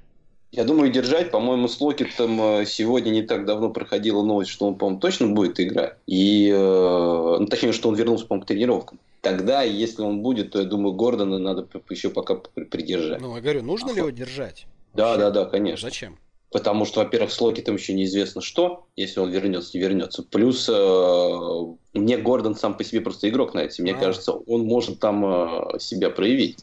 Слушайте, ну с Гордоном история очень простая. Это игрок, который уже на протяжении 5 лет, то есть если Брайан Хилл троллит фэнтези-комьюнити вот одним своим твитом один раз, то Джош Гордон делает это уже 5 или больше лет. Да, Гордон иногда выстреливает, иногда какие-то очки набирает, но вы никогда не угадаете, на какой неделе это произойдет. Это во-первых. Во-вторых, я не помню ни одного сезона, когда у Сиэтла было 2 ресивера, которые одновременно набирали много. Ну, может быть, за исключением отдельных игр в прошлом году, когда и Болдвин еще чего-то мог. И Локет. Лебезинную песню свою выдавал, да, а Локет... А тут-то 3 Коль вообще надо, еще Меткалф же есть. А здесь есть еще Меткалф, и поэтому, ну, не знаю. Ставить Гордона можно в состав только в том случае, если Локет играть не будет. А дальше на него смотреть, ну что ты на него посмотришь? На 11-й неделе, ну сейчас 11-я неделя, 12-я неделя, 13-я неделя, потом сразу плей-офф. И вот пока ты на него будешь смотреть, уже и сезон закончится. Может быть, это, конечно, мое некое предубеждение к этому игроку, но я в его перспективы не верю. Да, логика простая. Сказать, что... если он до плей-офф не заиграет никаким образом, да, будет под свои 2-3 очка приносить, то, я думаю, никто его не рискнет в плей-офф поставить старт. Соответственно, насколько он нужен сейчас на скамейке, если Локет выйдет, тоже большой вопрос. Давайте закроем этот раздел, перейдем к следующей нашей части. Поговорим о тех парнях, кто затаскивал победы нам в этом году и кто еще затащит. Тех парнях, которые либо вообще не были задрафтованы перед началом сезона, либо выбраны менеджерами в последних раундах драфта. То есть о лигвинерах, о тех, на кого никто не ставил, но кто набирает много и хорошо. Например, вот Даррел Уоллер, андрафтед абсолютный, тайтенд, которого никто, кроме самых продвинутых ботанов типа Гонсалеса, не знал. Соответственно, подобрали его уже, наверное, на второй или на третьей неделе только люди. Как вам вообще история Уоллера? Слушай, ну подобрали его все-таки не на второй, не на третьей неделе, подобрали его, по крайней мере, во всех лигах, где играю я его подбирал за пару дней до старта. История Уоллера очень широко освещалась и в Хардноксе, про него прям отдельные куски снимались, судьба у человека интересная. Но здесь перспективы у него были, и эти перспективы он оправдывает. История в том, что, во-первых, у Окленда очень ограниченный набор пасовых целей, и с учетом еще вот этого ситуации с Брауном, просто Кару не в кого было кидать, и Уоллер этой ситуацией воспользовался. Во-вторых, игрок-то, на самом деле, он был очень талантливый всегда. Просто вот вся эта история с поведением вне поля, с наркотиками мешали ему раскрыться. Посмотрите на его данные. Это ресивер, по сути. Раньше в колледже он играл ресивера, да, огромный ресивер, очень быстрый, с прекрасными руками. И не мудрено, что вот человеку... Это, на самом деле, очень приятно, что когда человеку дается шанс, и этим шансом пользуется, он уже подписал новый контракт с Оклендом, будет много зарабатывать и денег, и очков всем своим фэнтези-владельцам. Посмотрим, как он будет дальше зарабатывать. Очки, деньги-то, понятно, он уже заработал. Но так, конечно... Не, я чисто по-человечески рад за него. Да, история преодоления, это здорово, это хороший, позитивный пример. А так, мне кажется, просто все сошлось, как ты говоришь, Коль, очень хорошо у него перед началом этого сезона. Что Карр всегда, по-моему, любил бросать на таких больших короткие передачи. Да, Джаред Кук ушел в прошлом году. Ну и, кстати, говорят, что Кука-то отпустили, потому что уже в концовке прошлого сезона Уоллер очень здорово смотрелся на тренировках, его в играх стали подпускать. Ну, просто здорово, не здорово, но при этом... Груден понял, что у него есть кому заменить ветерана, и не стали его продлевать. Ну, здорово, не здорово, но в 4-м раунде они все равно взяли Фостера Моро, который сейчас начинает тоже чуть отъедать у Уоллера. Так что... Ну, а здесь, мне кажется, ситуация тоже похожа на то, что происходит в Балтиморе, с учетом того, что адекватных, хороших ресиверов, ну, про Ренфроу, я думаю, что говорить пока рано, играет он здорово, но все равно ресивер достаточно ограниченный. Кто у них на Тайрел Вильямс еще. Тайрел Вильямс, неплохой, который... И то не все матчи играл. Полсезона мучается с травмой. И новичок Слот Ренфро. Все, больше там нет никого. Поэтому 2 тайтенда пасовых тоже вполне нормально. Так, Терри Маклорин. Тоже же андрафтед ресивер Вашингтона, о котором мы с вами уже говорили, и который вначале очень классно зажигал. С чем-то связано. Ведь... Пока был кейс с Кином, на него бросали. Нет, я имею в виду, почему именно этот ресивер выстрелил, ведь у них такая группа принимающих-то была мутная очень, и почему тут именно он появился. И никто о нем, мне кажется, и не предполагал, и не думал. Ты знаешь, мне изначально кажется, что это немножко ситуация схожа с ситуацией, помнишь, была когда с Джонни Манзеллом. Джонни Манзелл, когда приходил в лигу, говорили, вот это квотер, который там будет выигрывать и там на долгие года, а про его ресиверов ничего особо не говорили. Пришел Джонни, ничего не получилось, а Майк Эванс, его ресивера, как раз до сих пор еще топчик. Также немножко, мне кажется, и с Хаскинсом, и Маклорином, когда они приходили, все хайпили Хаскинса, а про Маклорина, ну, только говорили, что это парень Хаскинса, и что если будет Хаскинс, то как бы Маклорин сможет, может, что-то показать. Хотя на самом деле мы видим, что Маклорин просто хороший ресивер.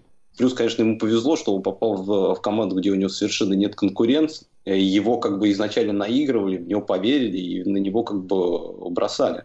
Просто интересно, сможет ли он порадовать своих владельцев плей-офф. Наверное, ну, те, тут кто опять за него платили деньги, а его наверняка поднимали задорого, после первой недели, когда он 23 очка заработал, $50, что-нибудь такое платили. Сейчас так посадить на лавку, это, конечно, больно. Слушай, ну, да, с одной стороны больно, с другой стороны, половина сезона-то он тащил людей исправно. То есть это нельзя сказать, что это седьмой неделе он скис. Зажег игру. Ну, с Маклорином чуть больше интересно, что в династиях комьюнити, то есть в тех лигах, где новичков для новичков есть отдельный драфт, Маклорин нигде не уходил раньше середины второго раунда. Ну вот, выше него уходило 8-9 ресиверов, и в целом все они в этот сезон выглядят значительно хуже. Поэтому с точки зрения одногодки, с точки зрения вот конкретно плей-офф, мне кажется, что перспективы Маклорина достаточно мутные, мы это обсуждали. А вот перспективы в династии очень хорошие, потому что, опять же, по статистике ресивер, который так хорошо набирает уже с первого сезона в лиге, обычно задерживается надолго. Поэтому те ребята, которые задрафтовали его в династиях, поздравляю вас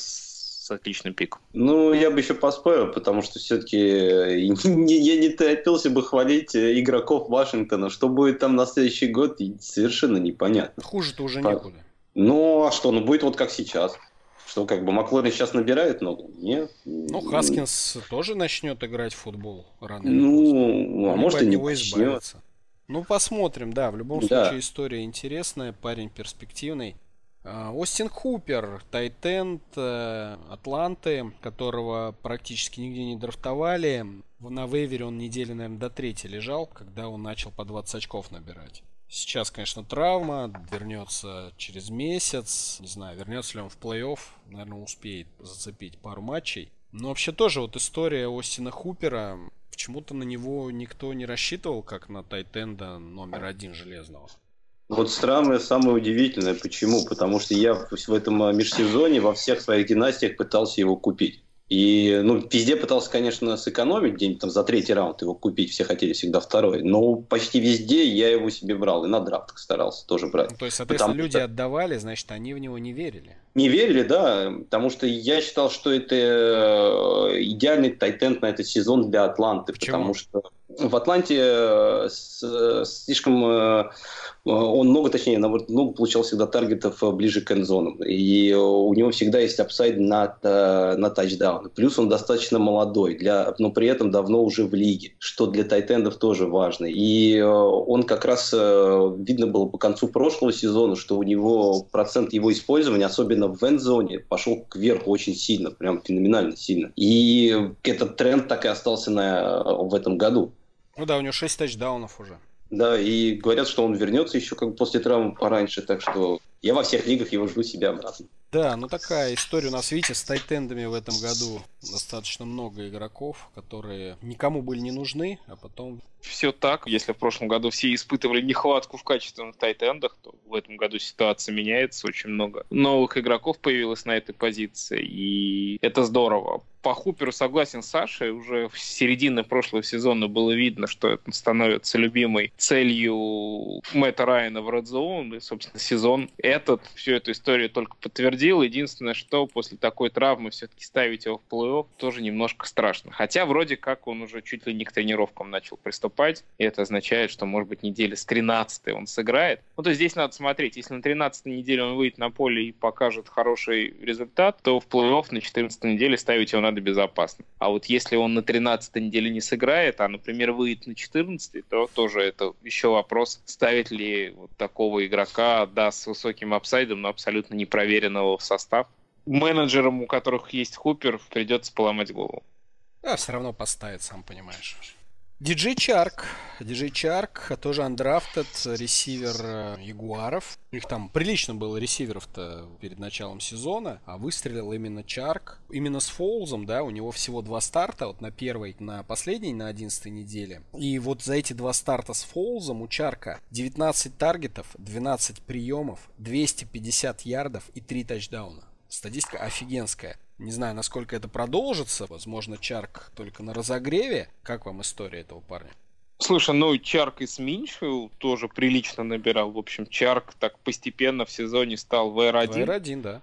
По Чарку у меня есть две ремарки. Первая, конечно, грант респект Алексею Гриффитсу, который в нашем династийном подкасте еще 2 года назад, когда Чарка только выбрали Ягуары, сказал, что Чарка напоминает ему Рэнди Мосса. Да, его в подкасте все немедленно высмеяли, еще 1,5 месяца в чате ему это вспоминали. А вон оно как оказалось. И второй интересный момент, что все межсезонье о Чарке не вспоминали вообще. Когда разбирали позиционных игроков Ягуаров, о каких ресиверах говорили? В первую очередь, конечно, говорили о Д.Д. Вестбруке. Все думали, что слот-ресивер будет любимой целью Фоуза, будет получать свои 10-12 таргетов. Кто-то вспоминал Киллана Коула, который прилично выглядел 2 года назад. В прошлом сезоне тоже здорово начал, потом в конце подсдулся.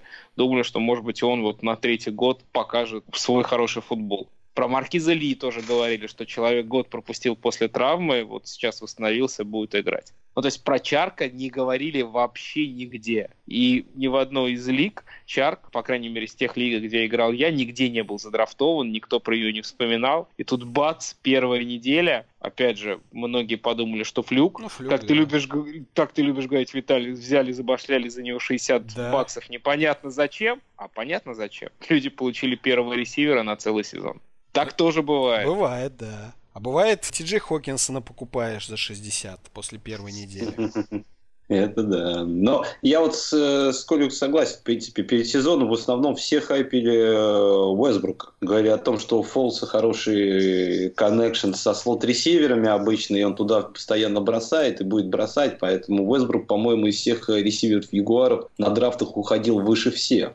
Конечно, тоже удивляет, что он прям резко так стал VR1 в этом году, но то, что у него есть талант и атлетизм, это было видно с самого начала, еще даже по прошлому году. Потому что как только он появился, для новичка, для него сразу разработали пару плеев по end-zone, что редко обычно делают с новичком.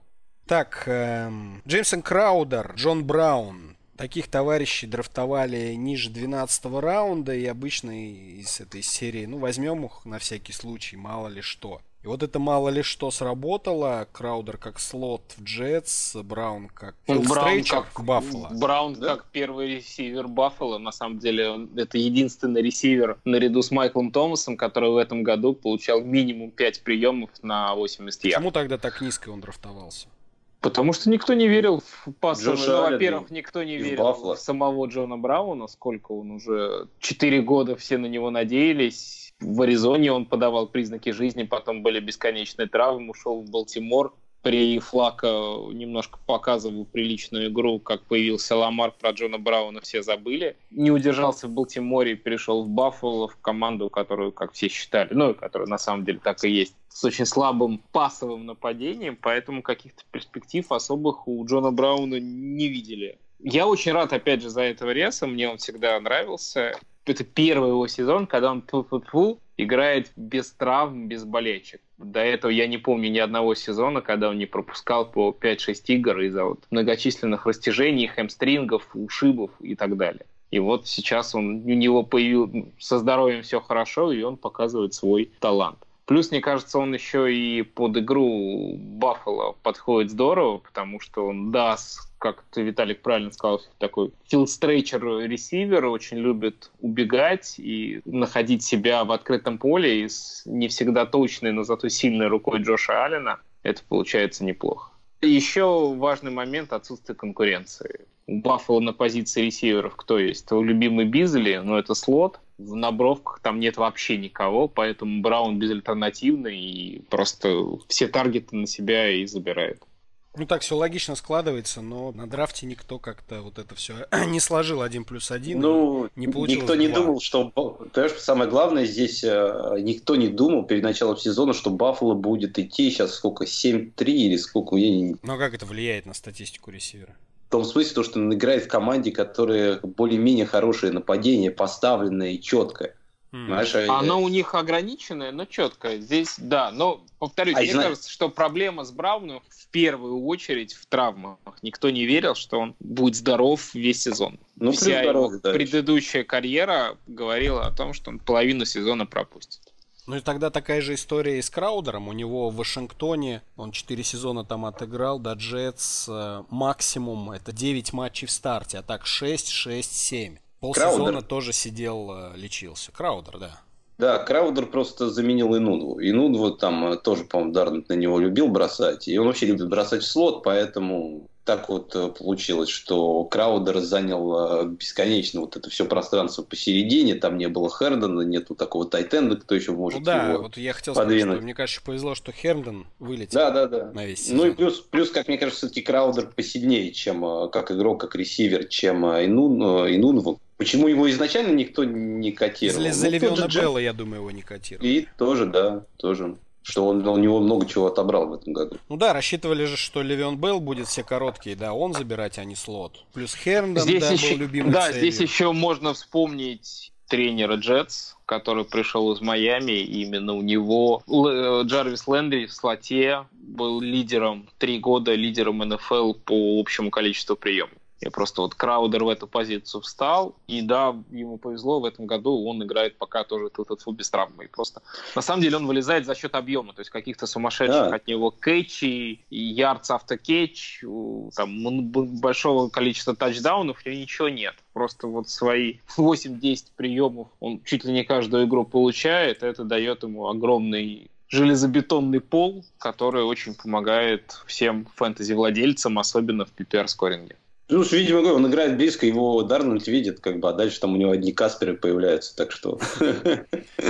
Может быть. А вообще, вот знаешь, вот если двух этих ресиверов объединить, вот ты как спрашивал, почему никто не видел заранее? Мне кажется, самая главная такая вещь, то, что вот мы сейчас видим, что столько вещей сложилось, чтобы у этих двух игроков все получилось, что перед началом сезона оказалось, что ну нереально, что столько вещей сложится вместе, что у них вот так получится и будет такой сезон. Это был большой риск, чтобы их брать выше. Но при этом внизу в основном эти два игрока почти всегда уходили. Да, 12+, они уходили все. Ну и последнее, что хотелось бы, вот так вкратце хотя бы обсудить. Объединю тоже этих парней. Кайлер Мюррей, Ламар Джексон.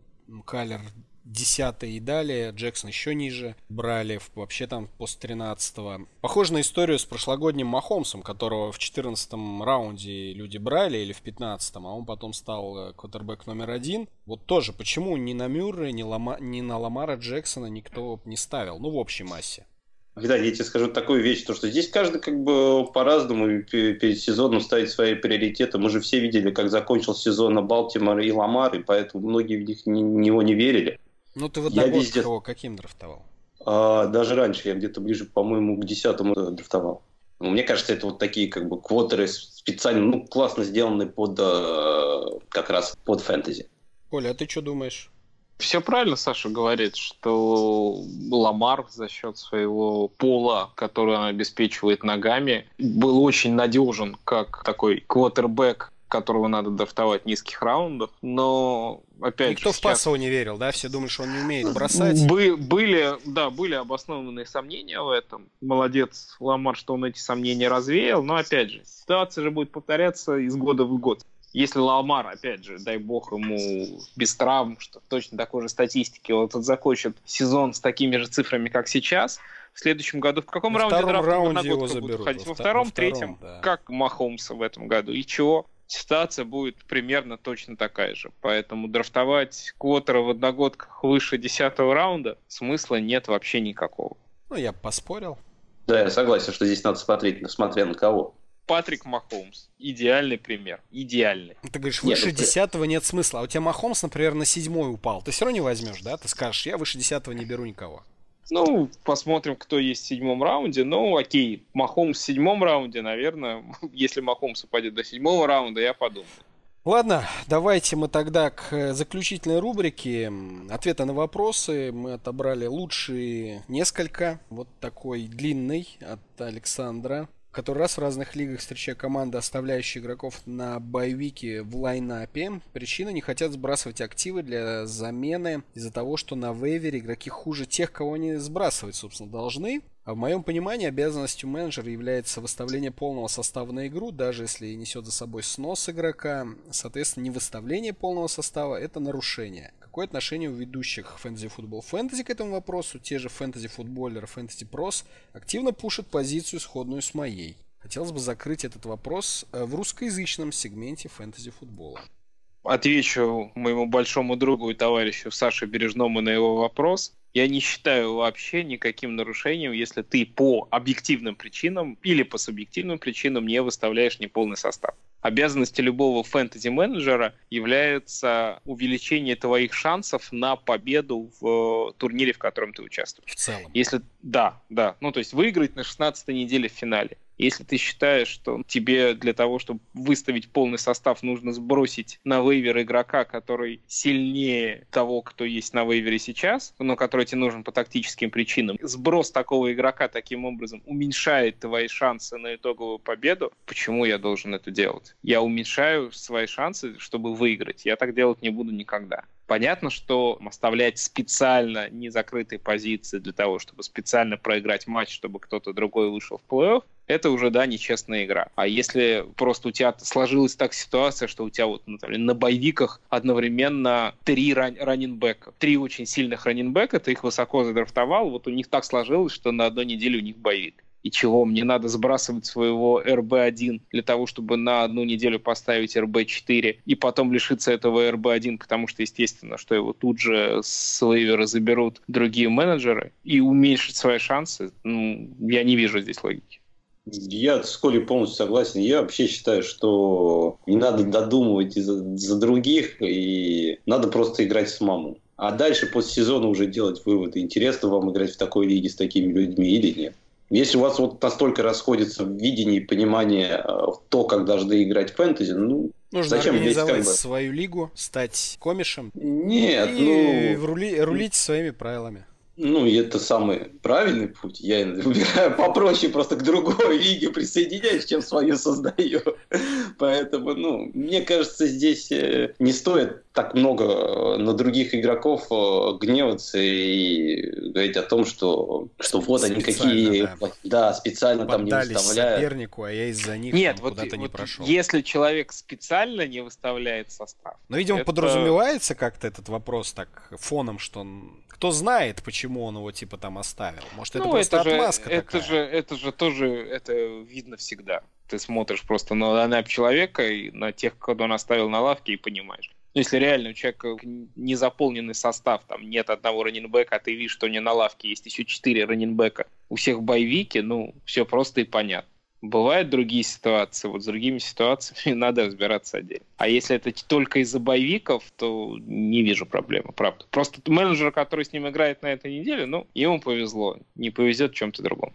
Не, ну я тоже согласен с вами, что это, если это не специально по соображениям конкретной недели, если человек готов для перспектив пожертвовать одной неделей ради выигрыша в целом года, мы же говорим не про победу в конкретном матче, а про победу в целом, то вполне это нормально. Это примерно так же, когда люди там выигрывают в 1-2 очка, и у них остается защита, да, или кикер, они их снимают, чтобы они минусом не принесли. Это же они сняли не специально, потому что вот дай-ка мы снимем назло кому-нибудь. Опять же, это просто соображение тактическое, чтобы подстраховаться и не проиграть игру из-за своего же кикера.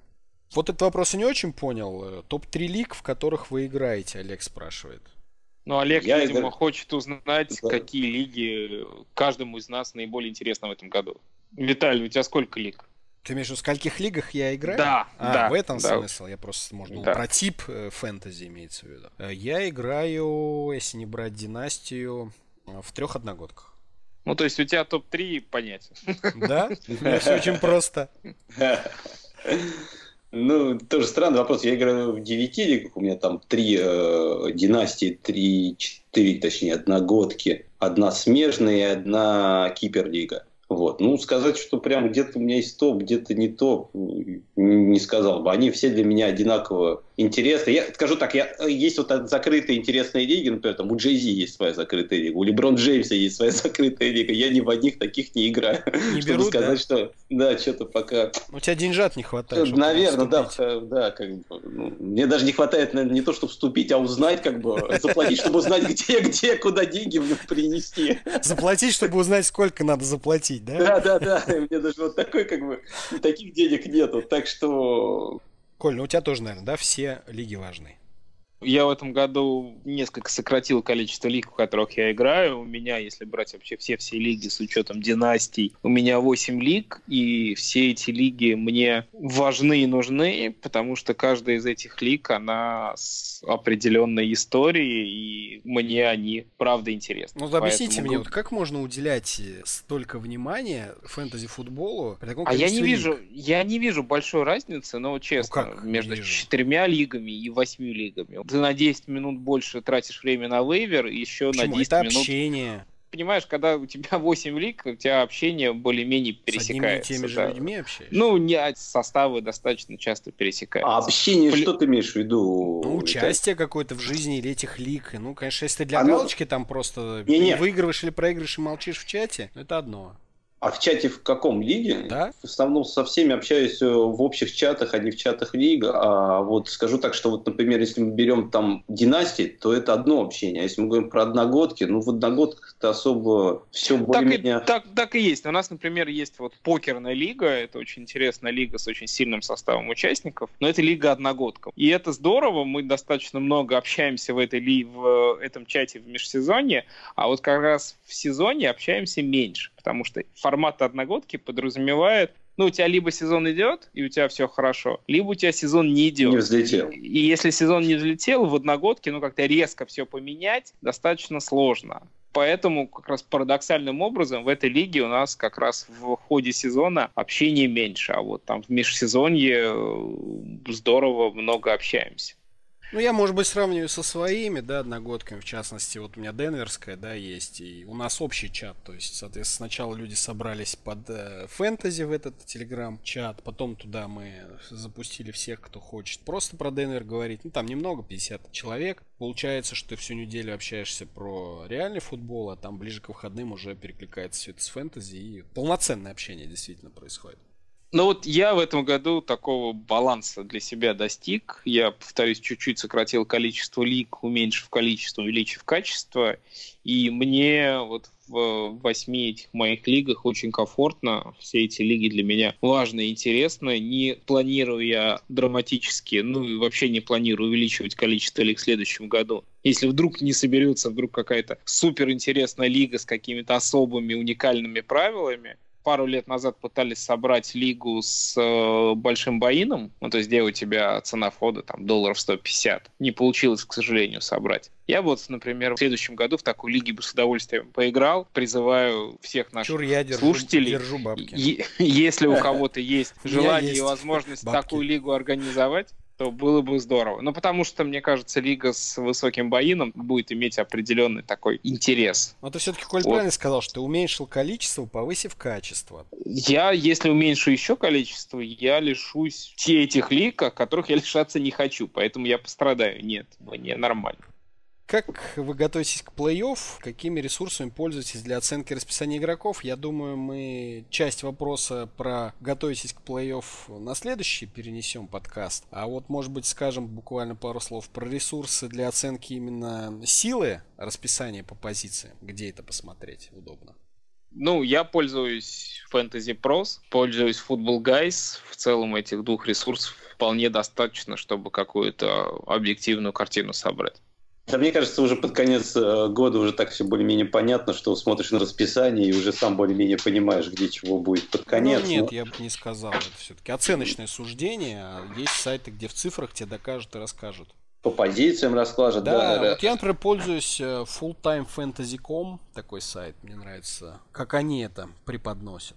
Честно говоря, из всех ресурсов, где про расписание, мне кажется, удобнее всего визуализировано это у Ротавиза. У Football Guys не очень мне нравится, как все это выглядит. У ESPN, кстати, еще красиво все сделано так. С циферками все по позициям, с цветами, зеленый, красный, я по ним больше смотрю. Full Time Fantasy тоже у них цветами выбито. Ладно, и последний, собственно говоря, вопрос на сегодня. Кому молиться, когда до плей-офф 2 недели, а ты можешь внезапно слететь? тут наш друг и товарищ Леша Каракай в чатике одной из династий выложил картинку про то, кому надо молиться и каким образом, самое главное, как это делать, чтобы попасть в фэнтези-плей-офф, просто с инструкцией. Я либо в описании к подкасту, либо просто в комментариях к подкасту я выложу ссылку на эту картинку, вы все увидите сами и просто поймете, как это нужно делать правильно. А ты, Саш, молишься кому, нет? Не, я так просто ставлю наугад. Джонни Холтон, да? Холтон — это плей-офф-винер. Холтон — наше все. Ладно, все, обсудили мы на этом подкасте. Не забывайте, друзья, присоединяться к нам в телеграм-чат Fantasy Football Fantasy. Поддержать подкаст можно и нужно, став нашим патроном. patreon.com/fffantasy. Гарантируется приватные советы, личное общение, оперативная поддержка в фэнтези-вопросах. Ну и самые важные ссылки галактики, как вы знаете, группа ВКонтакте Fantasy Football Fantasy. И мы в iTunes, мы на Podster.fm. Ставьте лайки и подписывайтесь обязательно. На этом, пожалуй, все. До свидания и, как говорится, до новых встреч. Аревуар. Всем пока.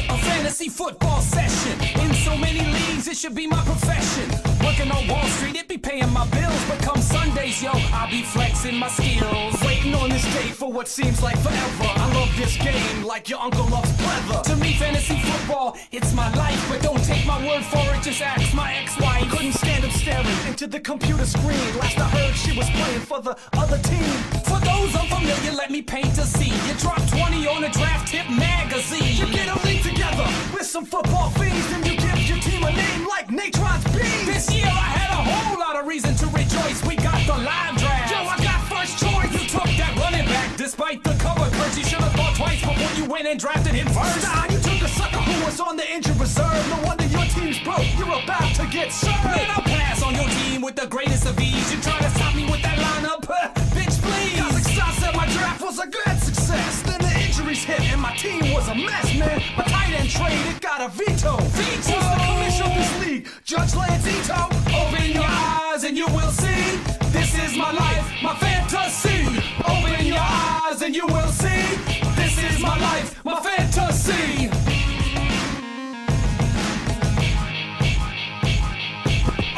In the first round, you got burned. I'm under more leagues than my man Jules Verne. Well, here's a box of tissues, you about to cry. This week, your leading scorer is on a bye-bye. The NFL is always changing from week to week. I search the waiver wire like it's hide and go seek. I'm the defending champ in my keeper league. It's my GM skills that keeps you on the siege. I'm the king of this world, a game I never miss. I got 10 mini TVs hooked to my satellite dish. Put 1 to the 2, the 2-3 hike. I stole your starting defense like I stole your bike. But you never said your roster, you always take a killing. You know throughout the league is what? Mini Millen. All week long your teams I do control, cause your players are more whack than a game of whack-a-mole.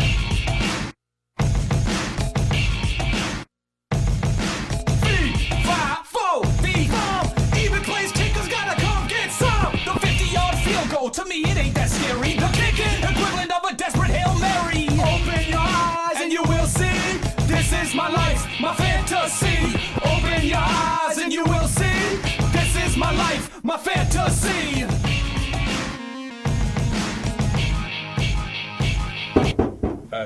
I'm going to print it up and I'll get it right to you. Sorry. Yeah, before lunch. Но все равно, если человек уже изначально рассчитывает. Это ко мне пришла собака, пришла немножко попить. У нее охуеть она там где. Пьет, блядь. Я думал, ты бухаешь там, с бочки наливаешь себе. Слушай, у меня собака 40 килограмм весит, и она хочет пить. А, то есть ты как бы и не можешь запретить, потому что она 40 килограмм, правильно я понимаю? Да.